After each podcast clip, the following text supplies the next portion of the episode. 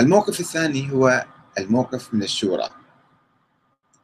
على العكس مما يعتقد أصحاب نظرية النص آه، والوراثة في في نظرية الإمامة الإماميون يعني يشكل الإمام علي في نظري امتدادا لخط الشورى الذي تبلور في سقيفة بني ساعدة حيث تم انتخاب أبي بكر كأول خليفة للمسلمين بعد النبي من قبل زعماء المهاجرين والأنصار. ثم مبايعته طوع نبوي الجامع من قبل بقية المسلمين.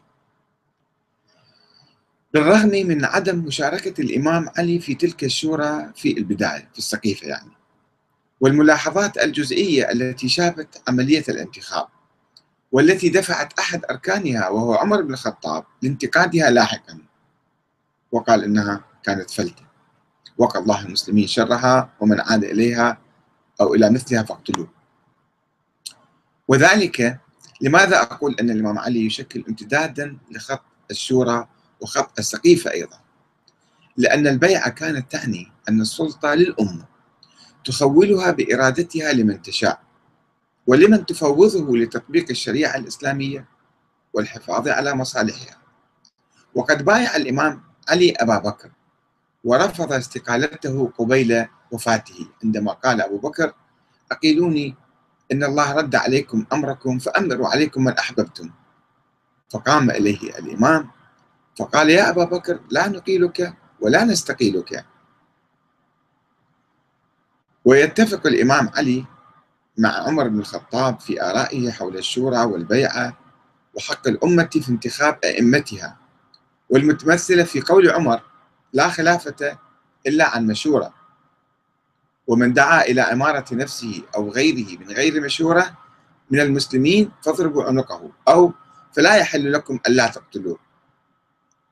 ومن بايع رجلا من غير مشورة من المسلمين فلا يتابع هو ولا الذي بايعه تغرت أن يقتل. هذه أقوال آه، عمر بن الخطاب. وأن هذا الأمر في أهل بدر ما بقي منهم أحد. ثم في أهل أحد ما بقي منهم أحد وفي كذا وكذا. وليس فيها لطليق ولا لولد طليق ولا لمسلمة الفتح شيء. هذه أقوال الخليفة الثاني عمر بن الخطاب حول مبدأ الشورى. الإمام علي يتفق معه في هذا المبدأ. آه، فيقول فقد قال الإمام علي للثوار الذين اتجهوا صوبه وطوقوا منزله ثلاثة أيام وطالبين إياه بتولي الخلافة بعد مقتل عثمان. قال لهم لا تعجلوا فإن عمر كان رجلا مباركا وقد أوصى بها شورى فأمهلوا يجتمع الناس ويتشاورون. لم يبادر بسرعة إلى استيلاء على السلطة. وأمسك يده قائلا ليس ذلك إليكم وإنما هو لأهل الشورى وأهل بدر.